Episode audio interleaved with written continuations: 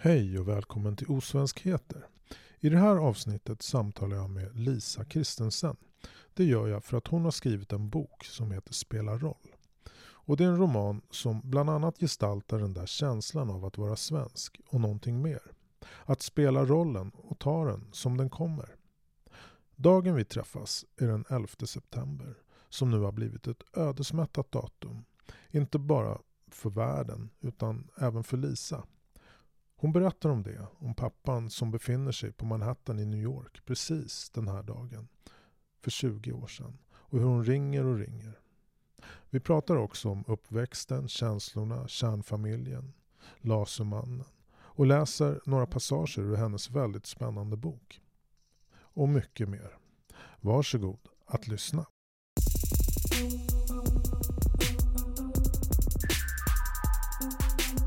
Osvenskheter.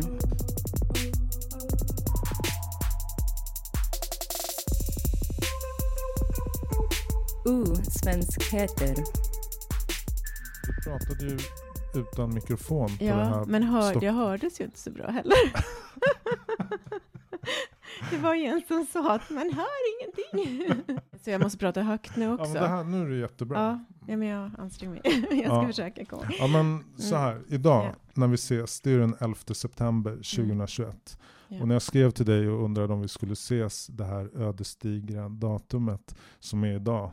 Så eh, ja, men då tänkte jag först på 11 september 2001. Och det är ju 20 år sedan, precis idag, då fyra flygplan kapades av Al-Qaida. Och vi vet ju alla vad som hände därefter. Men sen tänkte jag också på Chile.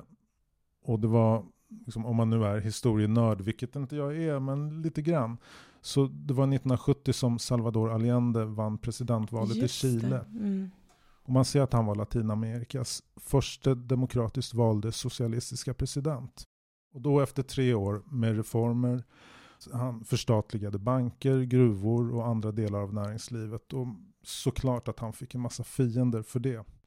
Ehm, och han fick fiender i USA. Och CIA var där i Chile och, och liksom verkade då för att få bort honom från presidentposten.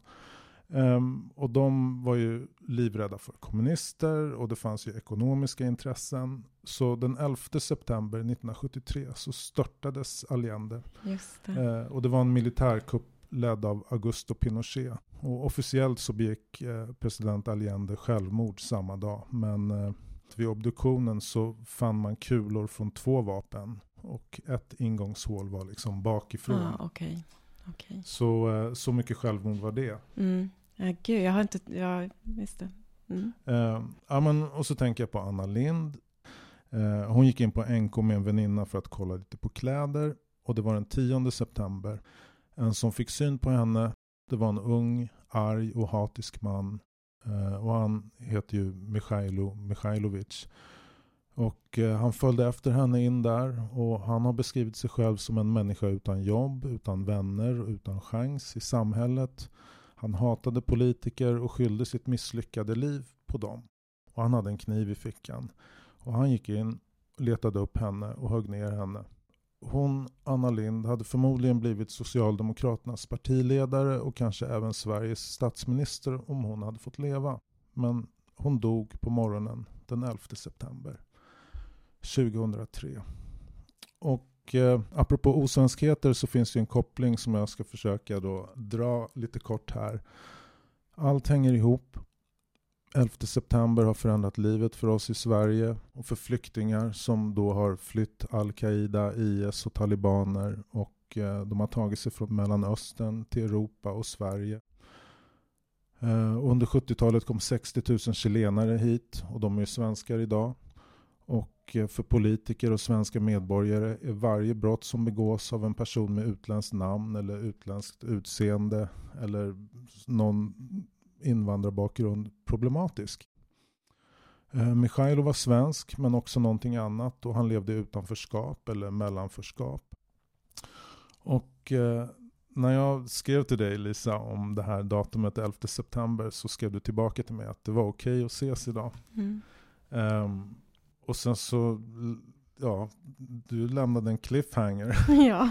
Du skrev att datumet också var personligt för dig och Ja. för din kommande bok. Mm. Var ska vi börja? Vill du vara 11 september? Ja, eh, jo men det datumet är ett speciellt datum för, för alla, men för mig har det också en personlig koppling. Eh, jag kommer ihåg den dagen så satt jag på ett café i centrala Stockholm och en vän ringde till mig och sa att det hade, var något plan som hade kört in i World Trade Center och eh, min far bor ju på Manhattan. Så att, jäklar. Ja, så att jag blev ju väldigt eh, chockad. Eh, men till saken hör att vi, vår kontakt har varit si och så. Vi hade inte hörts på två år eh, när det hände. Och då kände jag ändå att jag måste ju kontakta honom eh, Mm. för att höra om han lever överhuvudtaget. Eh, så att, och sen så blev det också vårt eh, eh, sista samtal faktiskt. Han är inte död, men eh, ja, jag vet inte om jag ska kanske så här backa tillbaka bandet lite Oj, och, förklara. Det här är ju en cliffhanger om något. ja. Men varför var ni osams? Vi var inte riktigt osams, men det är så här att jag eh, hade ingen kontakt med honom när jag växte upp överhuvudtaget. Jag visste hans namn och eh, att han bodde i New York och mina föräldrar hade lite kontakt när jag var liten brevledes, men han slutade höra av sig till min mamma helt enkelt. Eh, och, eh, men sen en dag när jag var 16 år så ringde telefonen och det var han. Så det var första gången jag någonsin pratade med honom och ehm, Och det här var långt före 11 september Precis, det här, var, långt- det, här var, 2001. det här var på 90-talet. Jag är född 76. Då hade svenska myndigheterna hittat honom. Och, eh, och det var ju otrolig chock, men också glädje såklart. Att, Varför skulle svenska myndigheter leta efter din pappa? ja, men det är så att eh, han hade ju inte betalat underhåll på alla dessa år, så att de let, då och då så gör de sån här koll Okej. eh, i registren. Så att, och då hade han väl dykt upp då i USA. Ja, de hade sett honom. Men då sa han att han hade letat efter mig i flera år, så det lät sådär Mm. väldigt sagolikt. Och så var det meningen att jag skulle komma till USA och besöka honom och sen plötsligt så slutade han höra av sig igen. Och sen var det så här fram och tillbaka och han var lite nyckfull och otrevlig ibland. Och ehm, ja, han, han bara slutade höra av sig mer eller mindre. Eh, och sen hade vi inte hörts på länge när det här inträffade. Eh, min mormor hade varit i New York och besökt honom och det blev han väldigt arg för. Är din mormor svensk? Ja, hon är svensk. Hon, hade haft, hon var konstnär och hade haft en utställning i Australien och Nya Zeeland. Så hade hon ett stopp i USA. Och då så ville hon gärna besöka honom. Eh, och jag eh, gav henne hans adress men sa att du måste ringa först. Men det gjorde hon inte. Så Mm. Och bara för att ge en tydligare bild. Vad är din pappa för typ? Och hade han en bra relation till din mormor? nej, de hade ju aldrig träffats heller. Så att eh, min mormor är väldigt impulsiv och, eller var väldigt impulsiv. Så att de, nej, de hade ingen relation. Min far har liksom inte haft någon som helst relation till min släkt överhuvudtaget. Utan han har inte hört av sig sedan jag var bebis i princip. Okej, Men vid den här tidpunkten, vilken bild hade du av din pappa då? Vad han var för typ? Ja, men ganska svår att få liksom, kontakt med. Eller svår att förstå sig på. Han, eh, Visste du vad han jobbade med? Ja, han och vad han var- hade för typ av liv? ja, han var florist. Han var gift med en kvinna och hade en son. Eh, så det visste jag. Florist låter väldigt eh, sådär eh, fredligt Ja, det tyckte och, jag och också. romantiskt. Jag vet. Men eh, nej, men han, eh, han, var, han är ju fortfarande ett mysterium för mig. Okej. Och ehm, ja, så när vi, när vi hördes där den 11 september så, då hade jag inte haft kontakt med honom på länge och jag hade aldrig träffat honom. Men, eh, men jag kände ändå då att jag måste ringa och först var det, man kom ju inte fram på telefonerna för att telefonnätet hade ju kraschat. Eh, när jag väl kom fram, då hade han ju sett från sitt fönster på 44 våningen planet som åkte in i World Trade Center. Och, ehm, men vi, då sa han så här till mig att ehm, vi borde ändå ha kontakt för att du är ju ändå min sons syster. Vilken formulering. Ja, och då kändes det verkligen som det är inte för att jag är hans dotter utan för att jag är hans sons syster som han liksom tycker att det är värt att ha kontakt med mig. Alltså de jävla vuxna. Ja, men ehm, efter det så då fick jag hans mejladress och så skrev jag till honom och, och bara ville liksom försöka en sista gång att få kontakt med honom och att att jag liksom inte var arg på honom. För jag tänkte att det kanske var det som gjorde att han var rädd att jag, att Mm. jag skulle anklaga honom. Men jag försökte förklara att det ville jag inte. Jag ville bara veta vem han var. Eh, och eh, då visade det sig att han, den där mejlen gick även till hans fru. De hade gemensam mejl. Så hon svarade mig. Och då uppdagades det att han hade inte berättat om mig. Så det var därför det var så mycket hemligheter då. Att hon visste ju inte om mig från början. Och sen när svenska myndigheterna hade kommit så hade hon ju fått veta. Och de vill ha pengar. Ja, precis. Ah, vilken uppförsbacke för dig som Ja. bara vill skapa en relation Ja. till din pappa. Precis. Ja, men precis så var det. Så att, och, men sen, han har aldrig någonsin svarat mig. Så att den 11 september, det är liksom dagen då vår relation, som knappt existerade, dog. Åh nej.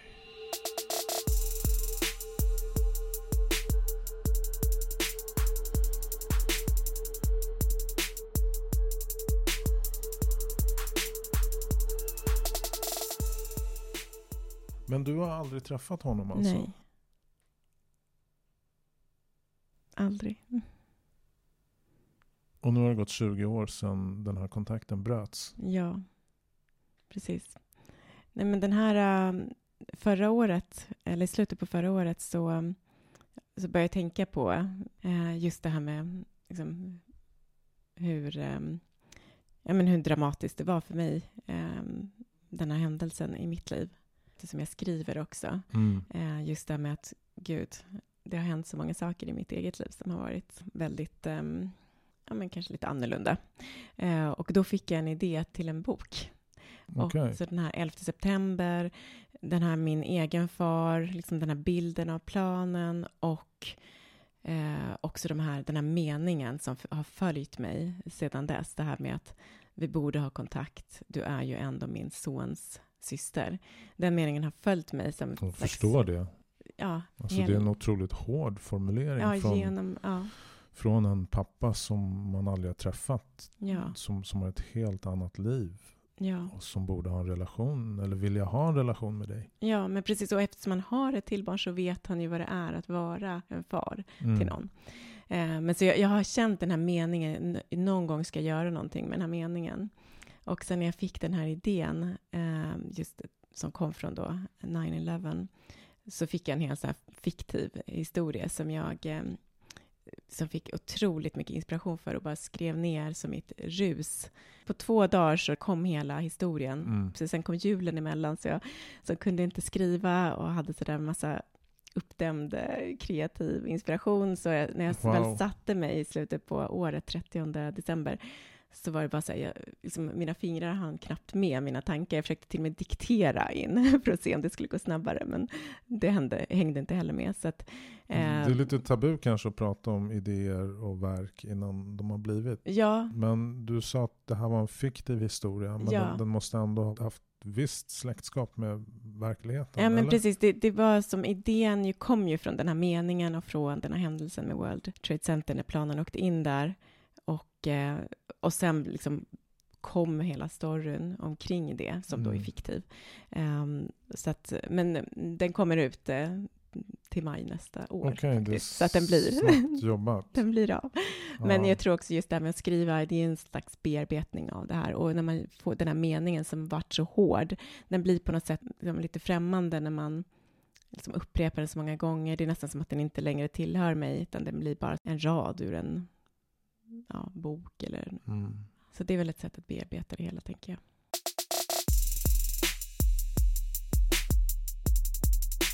Osvenskheter. Osvenskheter.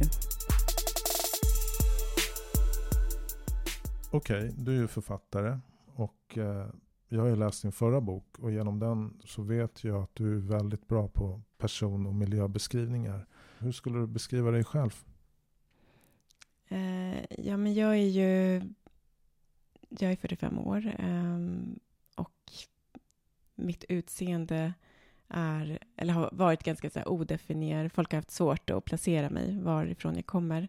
Nu idag har jag lockigt hår, men ibland så plattångar jag det och eh, då är folk ännu mer förvirrade. Eh, och haft svårt att placera mig. Många har tänkt att jag är från Sydamerika. Jag har mörkt hår, mörka ögon. Ehm, min pappa är, eller min far är ehm, svart amerikan. med urs- ursprung från Belize och min mamma är svensk. Så att, ja, jag är Och. Belize i Västindien. Eh, ja, det är på fastlandet men Ja, det är alltså... det ligger bredvid Guatemala. och- Just det. Jag har några skivor med musik därifrån. Jaha, Så. Ja, men det är en lite speciell stil. Ja, Precis som Okej. Kap Verde har Ja. en speciell stil. Ehm, och då kan man tänka sig att han har sina rötter både i Sydamerika och kanske i Afrika. ja, precis. Ursprungligen så, precis med slavarna från Afrika, absolut. Så att, och han är lite mixad eh, också. Eh, lite uppblandad med skotskt och maya-indian och ja, lite av varje. Mm. Men han, han är en del av beskrivningen av dig själv. Ja, Så om du ehm, fortsätter. ja, men eh, för nu tänkte jag på det utseendemässiga. Mm. Ehm, Men jag är ju född i Sverige och eh, numera gift med en dansk och har tre barn. Okej. Men om du skulle åka till Belize kanske de skulle tycka att du ser väldigt svensk ut. Ja, jag var faktiskt i Gambia och då var det som att man kände sig vit. Mm. Och när jag var i USA så där, där är det ju mer den här gamla, liksom en droppe svartblod så är man svart. Så där var jag ju svart. Mm. Eh, och sen när jag bodde i London då var det ju så där att man ofta skulle fylla i och kategorisera sig, liksom definiera varifrån man kommer om man inte riktigt har någon ruta som, Mm. man, som passar en och kryssa i.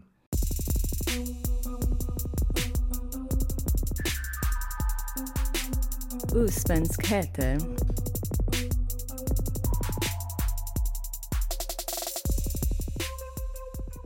Eh, hur tänker du att det är att komma till mig då i Dalen? Du har precis kommit från Kärrtorps IP där din son har spelat fotboll. Ja. Eh, ja, men det känns eh, jättespännande. Jag gick vilse här. nu har jag äntligen kommit rätt. Ja. Nej, men jag kanske har lite förutfattade meningar. Jag har en kompis som är uppvuxen i Rinkeby och han säger bara genom att kolla skosnörena på människor så kan han se varifrån de kommer och Ja. vilken klass de tillhör. Nu har jag läst din bok och där finns det liksom en fingertoppskänsla tycker jag hur du beskriver det här östermalmiga. Mm. Eh, och på ditt förlags hemsida så står det att du har bott i London och på Seychellerna. Och det finns också väldigt fina miljöbeskrivningar av London i din bok. Där är karaktären Elodie. Jag hade inte tänkt att prata om boken redan nu, men den heter ju Spela roll. Mm. En väldigt dubbeltydig titel beroende på hur man betonar den. Ja. Den karaktären rör sig ju väldigt hemtamt i de här miljöerna. Och sen när vi har träffats så har jag tittat på dina skosnören. Ja. Ungefär. Men, men var bor du nu? men jag bor, jag bor faktiskt, det, det räknas till Östermalm. Mm. Men det är inte... Du kanske säger Gärdet för att det inte ska Nej, vara så. det är faktiskt ett, ett, nej, det är, det är inte Gärdet eh, heller. Det är nära Roslagstull och det är som sådär, det området är väldigt, det är inte ett postområde. Eh, men, eh, Det är slummen på ja Östermalm. precis, de brukar kalla det Gröfre Östermalm. Grafre? Ja. Okej. Men, eh, men det är, även där är det ganska, det är mycket svenskar, det är det. Mm. Men det är inte det här riktigt, ja, det som man kanske tänker på när man tänker på Östermalm. Men däremot mina barn går ju i en skola där det i klassen så är det ju mixat med de som har det väldigt gott ställt. Och Mm. jag träffar ju också människor som, ja, har det bra och Mm. som är från Östermalm. Så att, eh, i- Men räknar du dig själv till en av de som har det bra? Nej, nej eller jo, jäm, eller jämfört med var jag kommer ifrån och hur jag har vuxit upp så tycker jag att jag har det liksom mycket bättre. Var växte du upp? Eh, Jag är född på Söder, eh, på Södersjukhuset. Vi bodde där mitt första år och sen har vi flyttat runt otroligt mycket. Eh, Jag bodde en period i Hässelby, jag bodde i Jakobsberg. Vem är din mamma då? Men hon är en, hon kommer från svensk medelklass kan man säga. Ehm, och, men åkte som au pair till USA och träffade min far där. Så hon var väldigt Ah. ung när hon fick mig, Okej, 19 år. Så jäklar. ja, så att ehm, ja, hon, eh, vi flyttade runt mycket. Hon var, alltså min familj och min mamma, de har alltid varit väldigt öppna för andra kulturer Mm. och eh, bejakat det. Och min mormor hade dansskola och nattklubb och så vidare. Så att, och det var mångkulturellt. Liksom. Så min miljö var väldigt... Alltså jag, jag var ändå... Liksom, jag såg människor från olika länder. Och eh, när jag var fem år så beslöt min mamma sig för att flytta, då bodde jag i Vasastan, då beslöt hon sig för att flytta till eh, Vårby gård. För Okej. att hon tänkte att det var bra för mig att växa upp i ett mångkulturellt Mm. eh, Jag var samhälle. nyligen där faktiskt. Ja, var För- du? Ja, eller nyligen. Före sommaren var jag där. Ja, Mm. okej, jag har inte varit där på jätte... Hur var det? Jag var där en vårdag då det var som glåmigast. Alltså innan, eh, ja, innan träden slog ut och innan sanden var uppsopad. Så det var ganska dystert och slitet. Ja, Eh, Men där i centrum så låg biblioteket som Just en oas. mm. Av liksom välkomnande på alla språk. De hade, tror jag, satt upp en skylt där det stod just välkommen på Mm. säkert 15 olika språk. Sen är det väldigt så här miljonprogramsbetongigt, Ja. åtminstone i centrum. Men Mm. som i alla svenska förorter så är det ju vacker natur om man bara tar sig vidare. Mm. Men det gör man ju inte alltid. Nej, alltså vi bodde ganska nära vattnet så det var liksom, vi var mycket i skogen och Mm. nere och lekte. Men, men absolut, det är jättetråkigt att eh, alltså arkitekturen är ju deprimerande på många sätt. Men fick du syskon? Och... Nej, det var bara jag och min mamma. Okej, ingen bonusfarsa? Nej, Nej. nej. Så att jag var alltid den här, eh, liksom den mörka i vår familj och det var bara jag och min mamma. Och, eh, så att jag upplevde aldrig det här kärnfamiljs, ja, den biten. Den och, idyllen? nej, eller? idyllen. Och Det är helvete. ja. Men eh, jag kommer ihåg på julafton så brukade vi, då var vi alltid hembjudna till min morbror, antingen på julafton eller på jul, eh, annandag jul. Och då, då var det kärnfamilj där. Och eh, jag fick liksom en inblick eh, Hur i kändes den världen. Ja, men det var, det var, jag var jätteglad att få komma dit, men det var otroligt eh, sorgligt för mig. Eh, det var en sorg att se allt det som mina kusiner hade, som, som jag saknade, den här tryggheten, stabiliteten. Ehm, jag kände mig så udda på många sätt. Dels genom hur jag såg ut, men också genom att jag inte hade en far och, och inte ens kontakt och liksom knappt visste vem han var. Så att det var, Hur gammal var du då ungefär? ja men de där jularna, det var under en stor del av min barndom och när jag var tonåring också. Så det var, det var ju fint att se liksom, kärnfamiljen, men det blev också som en dröm, en ouppnåelig dröm för mig att oh, den där fantastiska kärnfamiljen som jag liksom får titta in i lite som flickan med svavelstickorna liksom, och vara på besök en dag, men sen är det tillbaka till mitt utanförskap igen.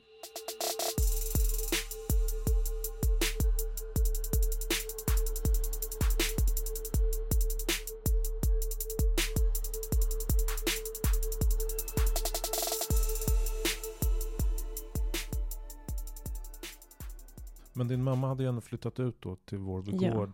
Ha, hade du inga liksom, homegirls att hänga med? Det, jag hamnade lite mitt emellan, för på den tiden, så, jag vet inte hur det är nu, men det var, i skolan var det ganska många från Turkiet, och, eller så var det svenskar. Mm. Ehm, det var liksom ingen som, som var som jag. Så att för mig var det inte lätt bara för att jag var i ett område där det var mycket invandrare, utan det var... Fick du någon bästis? Jag hade några kompisar utanför skolan. Ehm, de var, några var svenskar och någon var från Sydamerika. Ehm, men i min skola så var det jättesvårt eh, för mig att... Som, jag var väldigt utanför. Var det någonting som tyngde dig på den tiden? Var, hade du liksom, gick du omkring och var ledsen för det? Eller var det helt okej? Eller brydde du dig nej, inte? nej, gud, det var jättejobbigt. Det var jättetufft. Och just det med att men utanför och annorlunda på så många sätt. Ehm, det fanns ju det fanns ju ingen som, som mig. Jag, jag kände mig ju svensk, men jag såg inte ut som en svensk. Och ofta så var det folk som sa, men, ja, men den här vanliga frågan, var kommer du Mm. ifrån? Och om jag bara sa svensk när jag var barn då, så det ville ju folk inte acceptera. Men egentligen, på riktigt, var det från Mm. dina föräldrar? Och jag hade ju bara min mamma. Eh, Alltså, det finns ju en väldigt fin passage i din bok som jag hade tänkt att be dig att läsa. ja, Eh, som är precis det här. Det, jag har ju bokmärkt. Därifrån till dit. härifrån. Ja. Jag minns det där tillfället på pendeln. En dam lutade sig framåt mig och frågade Do you know what time it is? Hon sa det med trubbig svensk brytning. Och när jag svarade på felfri svenska blev ingången, intrånget naturligt. För där satt ju jag på pendeln och försökte låtsas. Låtsas som om jag var någon annan. Som om jag var svensk verkade det som till och med. Kvinnan hade förväntat sig något persiskt, kurdiskt, colombianskt eller liknande och hon frågade sydamerikansk. Jag lät damen sitta där med sin förvirring och hennes missnöje med mitt svar hängde i luften som en stor elefant. Hennes mun snörptes ihop som om jag undanhöll något för henne. Men hon satt där på det blåmönstrade sätet med Stockholms motiv och visste minsann hur det låg till med svenskar. Precis som man visste att allt bortom den vita rasen var minoriteter och alla böcker som inte var västerländska var etniska och lite krångliga. Allt som inte var Europa, Nordamerika eller Australien var en socialantropologisk studie. Svensk. Jag såg lite mer ursprunglig ut. Det vita var det neutrala, det färglösa. Utgångspunkten helt enkelt. Vi andra måste förklaras och bortförklaras. Till slut uthärdade jag inte missnöjet mer utan erkände. Senegales. Hennes ansikte lös upp i den grådaskiga belysningen och med en gång blev hon mer inbjudande och hälsade mig välkommen till Sverige. Hon hoppades att jag trivdes, att jag inte tyckte att det var för kallt och så vidare. Åh oh, gud. Det där tänkte jag när jag läste det. Var ju självupplevt många, många gånger. Ja, i många olika varianter. Ja. Absolut. Vad ska man göra när man får den här frågan om och om igen? Ja, alltså precis som Melodi så har jag ju, just eftersom den frågan för mig blir ju, jag kan inte bara ge ett enkelt svar för då blir det följdfrågor. Jaha, USA, men är du där ofta? Och sen leder det direkt till något gott väldigt privat och personligt som jag kanske inte vill gå in på. Mm. Så att en undanflykt för mig var, eller ett sätt att klara mig undan, det blev till slut att jag hittar på. Mm.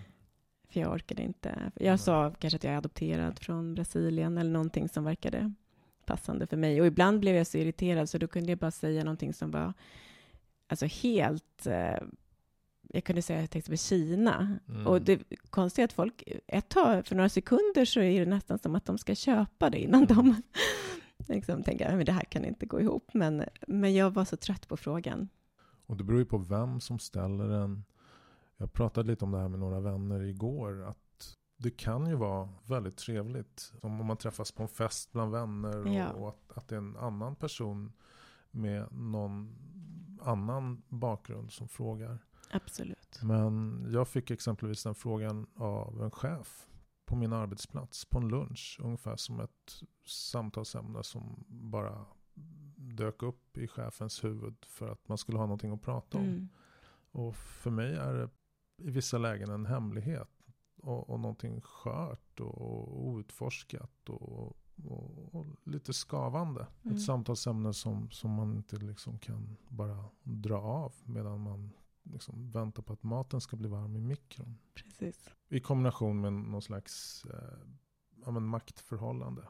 Chefen och den anställde. Ja. Liksom. Mm. Ja, absolut. För det, för det här, alltså är det en vän som frågar, eller någon som jag lär känna lite, eller som är Mm. nyfiken, då är, känns det ju helt liksom, normalt att man är nyfiken och undrar. Det är mer det här just att folk bara kan fråga på stan. Man, jag har blivit stoppad liksom, på stan och folk är nyfikna. Mm. Och ofta är det ju inget illa ment, men det är bara det att det blir så personligt. Mm. Som när jag bodde i London och folk frågade, då kändes, om, man, om jag bara hade sagt svensk och det hade blivit accepterat att okej, eh, utan följdfrågor, då hade det bara känts, ja men det är man ju bara glad att säga. Mm. Men det är just det där när det blir, eh, om det är lite komplicerat tänker jag, som det Mm.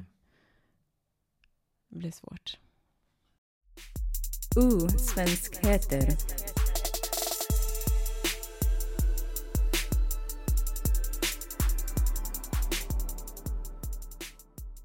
Men din bok är ju liksom det här spelar roll.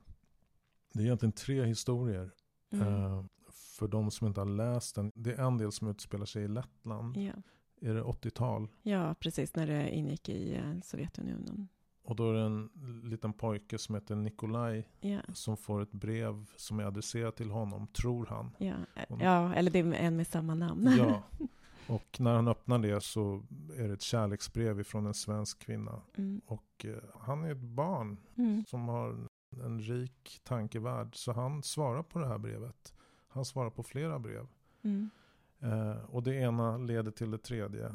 Och sen det andra spåret är en African American desertör som hoppar av Vietnamkriget och Mm. hamnar i Ryssland. Ja. Och den tredje personen som vi har nämnt tidigare är Elodie som sitter då på pendeltåget bland annat. Mm. Och får den här frågan, var kommer du ifrån egentligen? Och hon, utan att avslöja det här spännande som är hur de här tre karaktärernas liv vävs ihop.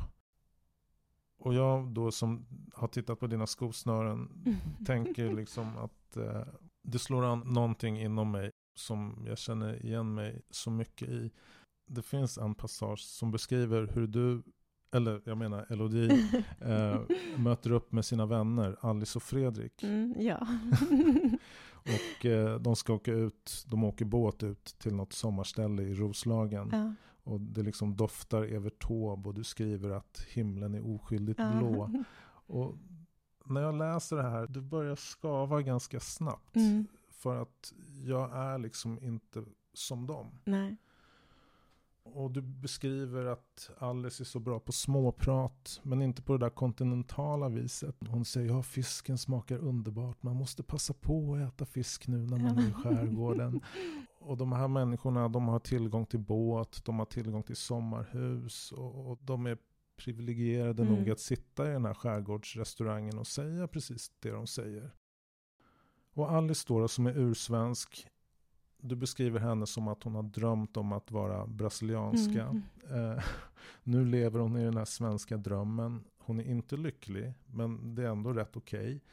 Och när Elodie sen har skilts åt ifrån de här vännerna, Alice och Fredrik, så går hon hem till sin lägenhet. Och eh, hon beskriver den som att ja, men hon lever ett svenskt liv som hon aldrig tidigare haft.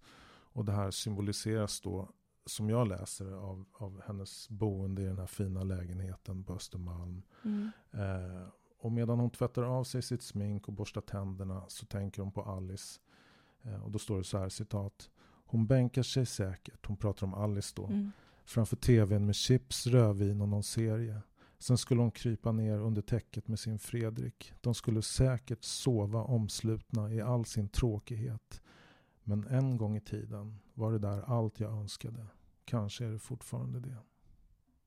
Mm. Och det för mig, det är det här dubbla. Ja. Att man längtar efter det som man också tycker är lite tråkigt. Ja. Precis. Ja, men så har jag ju också känt. Jag har ju inte velat bo i Sverige till exempel och jag liksom har bott i andra länder. Men samtidigt Mm. finns på något sätt kanske den här barnsliga barndomsdrömmen som jag liksom hade då när jag på julafton. Så att Mm. det är den här, man är kluven. Osvenskheten.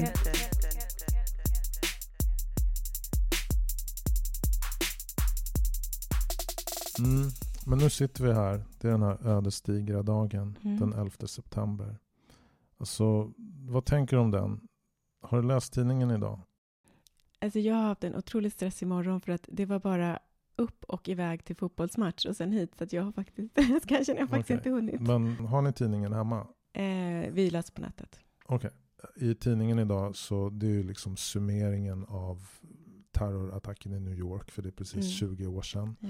Det står ingenting om statskuppen i Chile eller Anna Linds bortgång.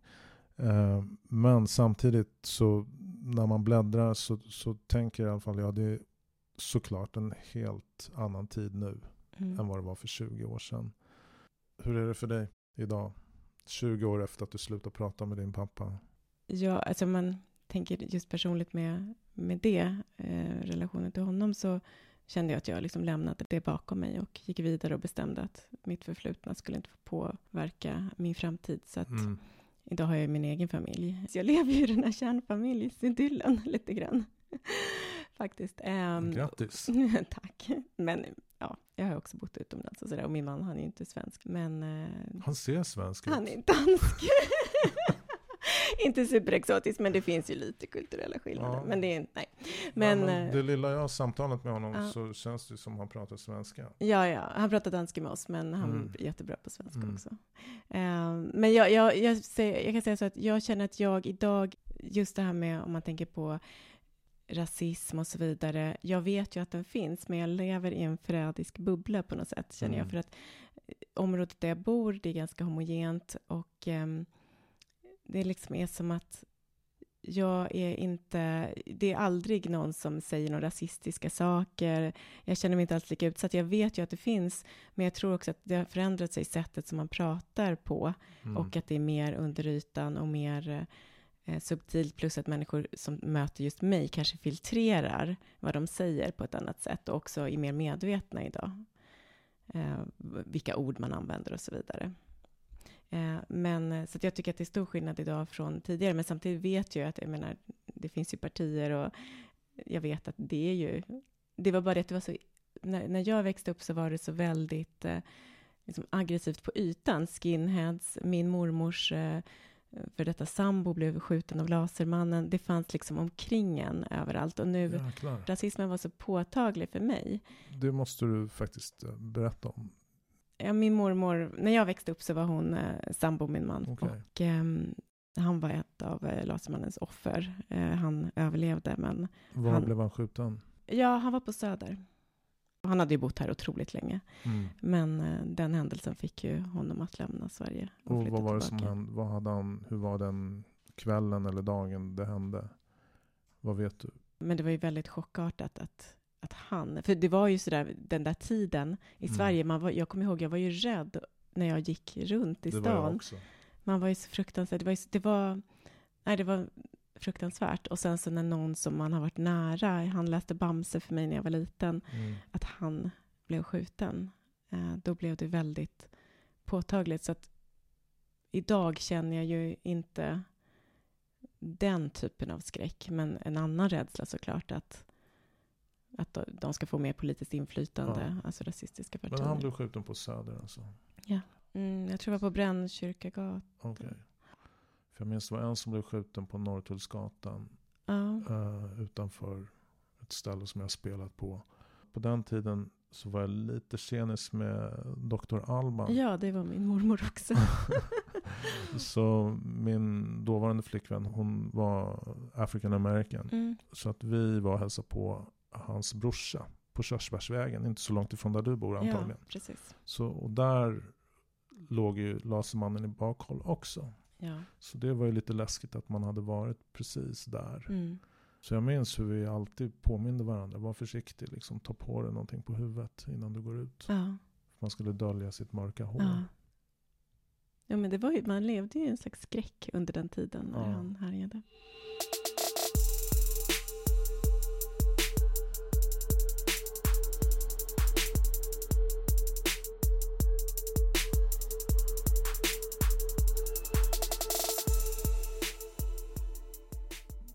Apropå tidningen idag, i, i Dagens Nyheters lördagsbilaga så har eh, en statsvetare och kommunikatör som heter Seher Yilmaz skrivit, eller hon är intervjuad, för hon har skrivit en bok som heter Vad jag pratar om när jag pratar om rasism.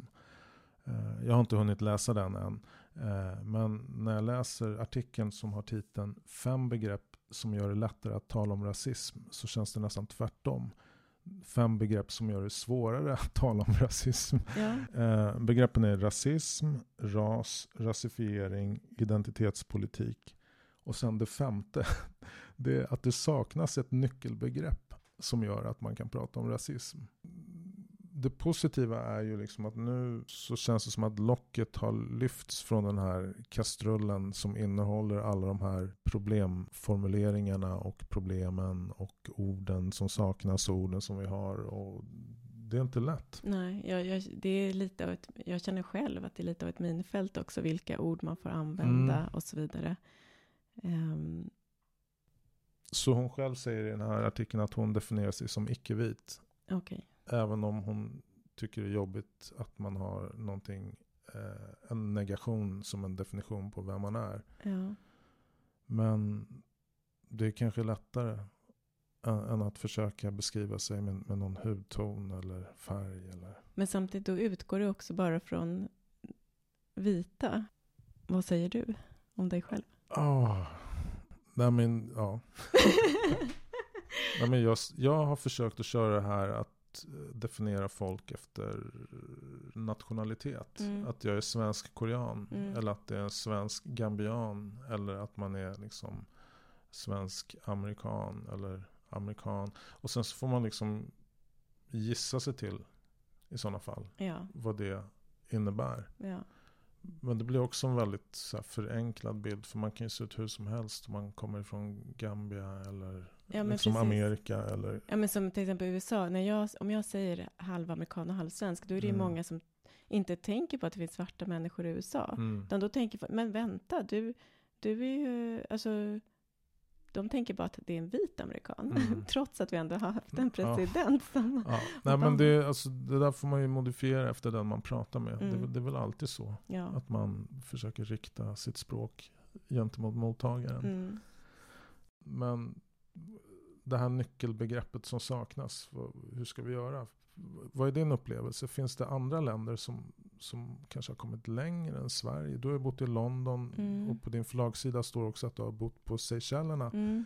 Och jag tänker Seychellerna, Ja. det ligger mitt ute i, i havet. Ja. Alltså en bit, ganska långt bort från Indien. Mm. En bit Utanför- utanför Afrika, Precis. ovanför Madagaskar. Ja. Men det lilla jag vet om Seychellerna det är ju liksom att det är ett sånt här typiskt, ja men en nation där människor har blandats i århundraden. Ja, det var faktiskt väldigt härligt. Ytligt sett upplevde jag att det var väldigt icke-rasistiskt. Det var ju många människor även från Kina, Indien Mm, det var, och, och många religioner. Så det verkade, det var ganska, ja men det var väldigt fantastiskt och det var verkligen... Inte bara fantastiskt utan väldigt Ja, fantastiskt. väldigt fantastiskt. Ja, men, lite paradis. Sen är det andra problem där. Men, men just den biten var väldigt befriande. Och London då? Ja, men där är det ju, de har ju, i och med att de har ju varit en kolonialmakt och Mm. där känns det, det är en lång tradition av just den här problematiken. Och just att de har det här, äh, att man ska fylla i varifrån man kommer, det har ju en god tanke att de vill att liksom kunna se statistiskt hur många som får jobb och så vidare. Och det som jag upplevde i London var också att även folk från andra länder kunde ha bra yrken. Mm. I Sverige är ju ofta kanske en taxichaufför som är välutbildad men inte kan få jobb som det som de har utbildning för. I London var det mer, liksom, nu har det blivit bättre tänker jag också, att man ser fler läkare och så vidare och tandläkare som är från andra länder. Men i London, när jag var där, då upplevde jag att det var mycket mer av det. Mm. Eh, och också att man, eh, men det, var, det gjordes ju mer en sak av att man var, alltså att man skulle definieras också, Mm. vilket jag kunde känna eh, var lite jobbigt. Hur menar du? Nej, men just eftersom jag passar ju inte alltid. Det är de där förutbestämda, så finns others som man kunde kryssa. Eh, men just det där med att i alla sammanhang, bara man ska, ja, ska man söka jobb eller ska man till biblioteket, i många sammanhang så ska man liksom ange sin etniska tillhörighet. Okej, och vad, vad kunde man välja mellan då? Du sa others. Ja, då kunde det finnas mixed other och då fick ju jag välja det. Men var, det är ju också så här, då är man så, de andra var kanske, ja, men det var mycket från deras forna kolonier. Mm. Till exempel om man var svart men från Karibien eller om man var svart från, och så någon mix afrikansk. Så det var liksom väldigt indelat, Mm. specificerat. Så det där är en omstridd fråga i Sverige om man ska införa jämlikhetsdata eller inte. Mm. För det handlar ju om vad man själv definierar sig som. Ja. Vilken typ av other man är. Mm. Eller vilken typ av svensk man är. Så i England så får man oftare kryssa i ett formulär. Ja. Vad man är för typ av Mm. person. Mm. Men det finns inte ett, en ruta för svensk. Nej, Nej. det såg jag inte. Mm.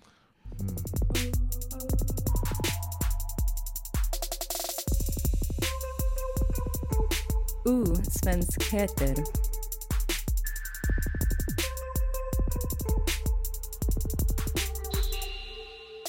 Men om du går tillbaka till dig själv. Skulle du vilja vara 20 år gammal för 20 år sedan? Eller 20 år gammal idag? Om du är liksom den, den samma person. Eh, Jag skulle helst vara 20 år idag.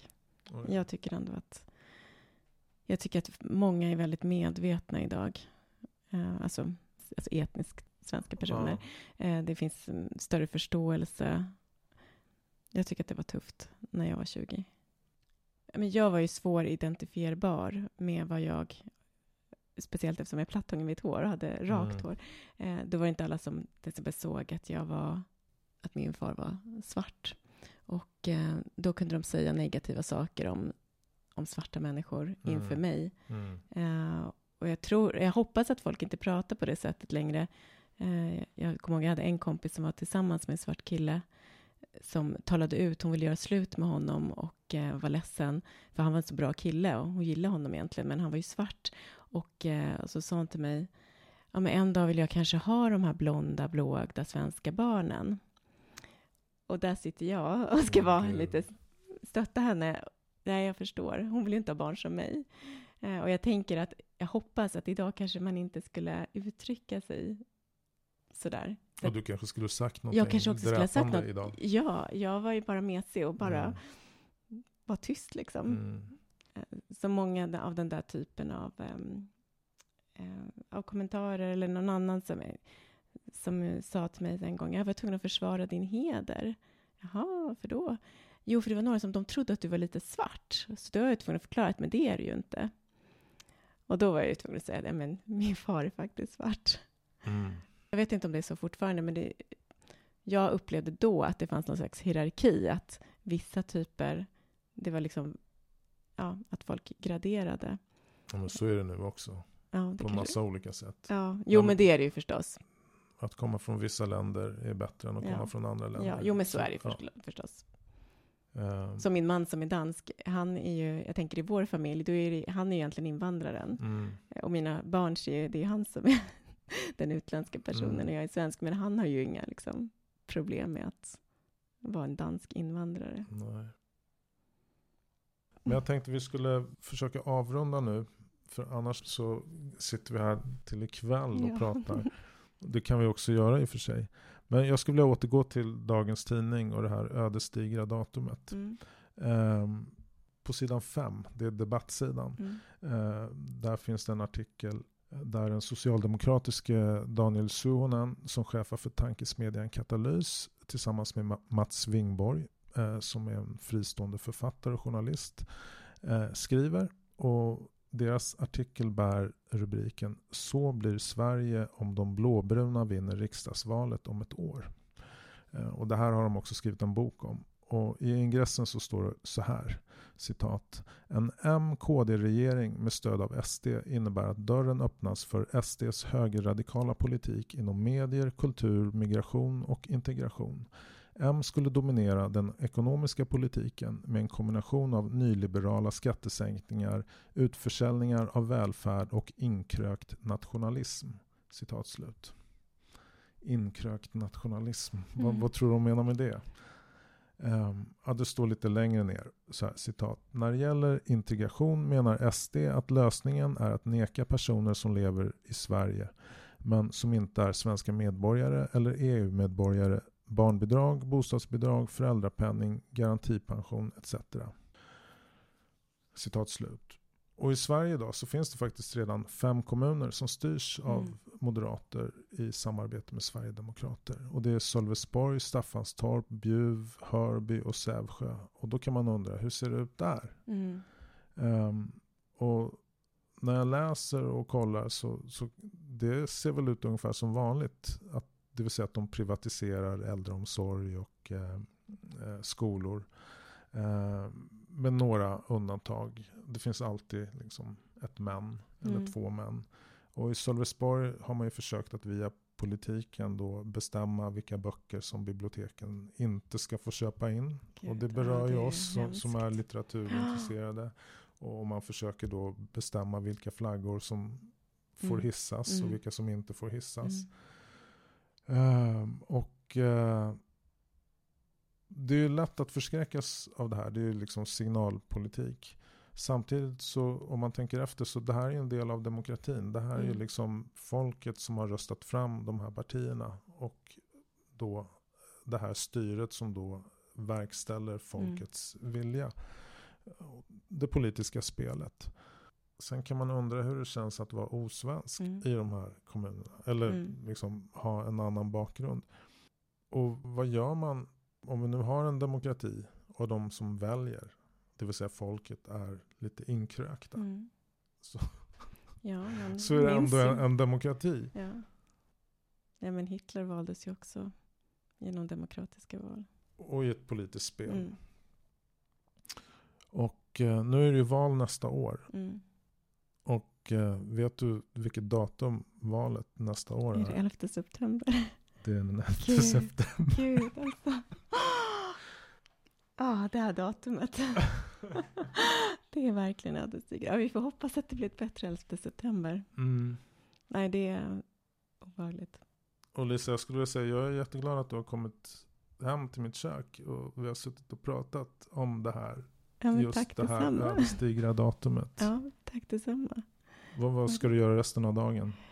Eh, jag... Eh, Du ska inte ringa New York nej, jag tror inte det. Jag ska på middag. hos kompisar. Ja. Vad trevligt. Mm. Ja. Ja, men jättetack för att du kom hit. ja, tack för att jag fick komma.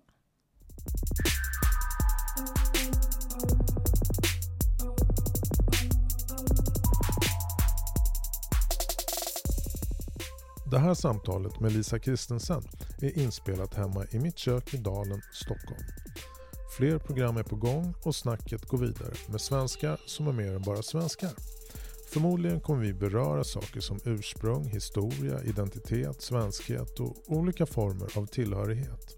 Och vill du komma i kontakt med mig och kanske vara med och dela din berättelse och dina erfarenheter Mejla då till hej osvenskheter.se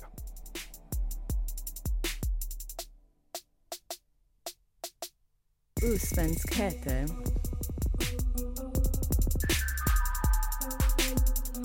Och du, kärleken är alltid starkare än hatet.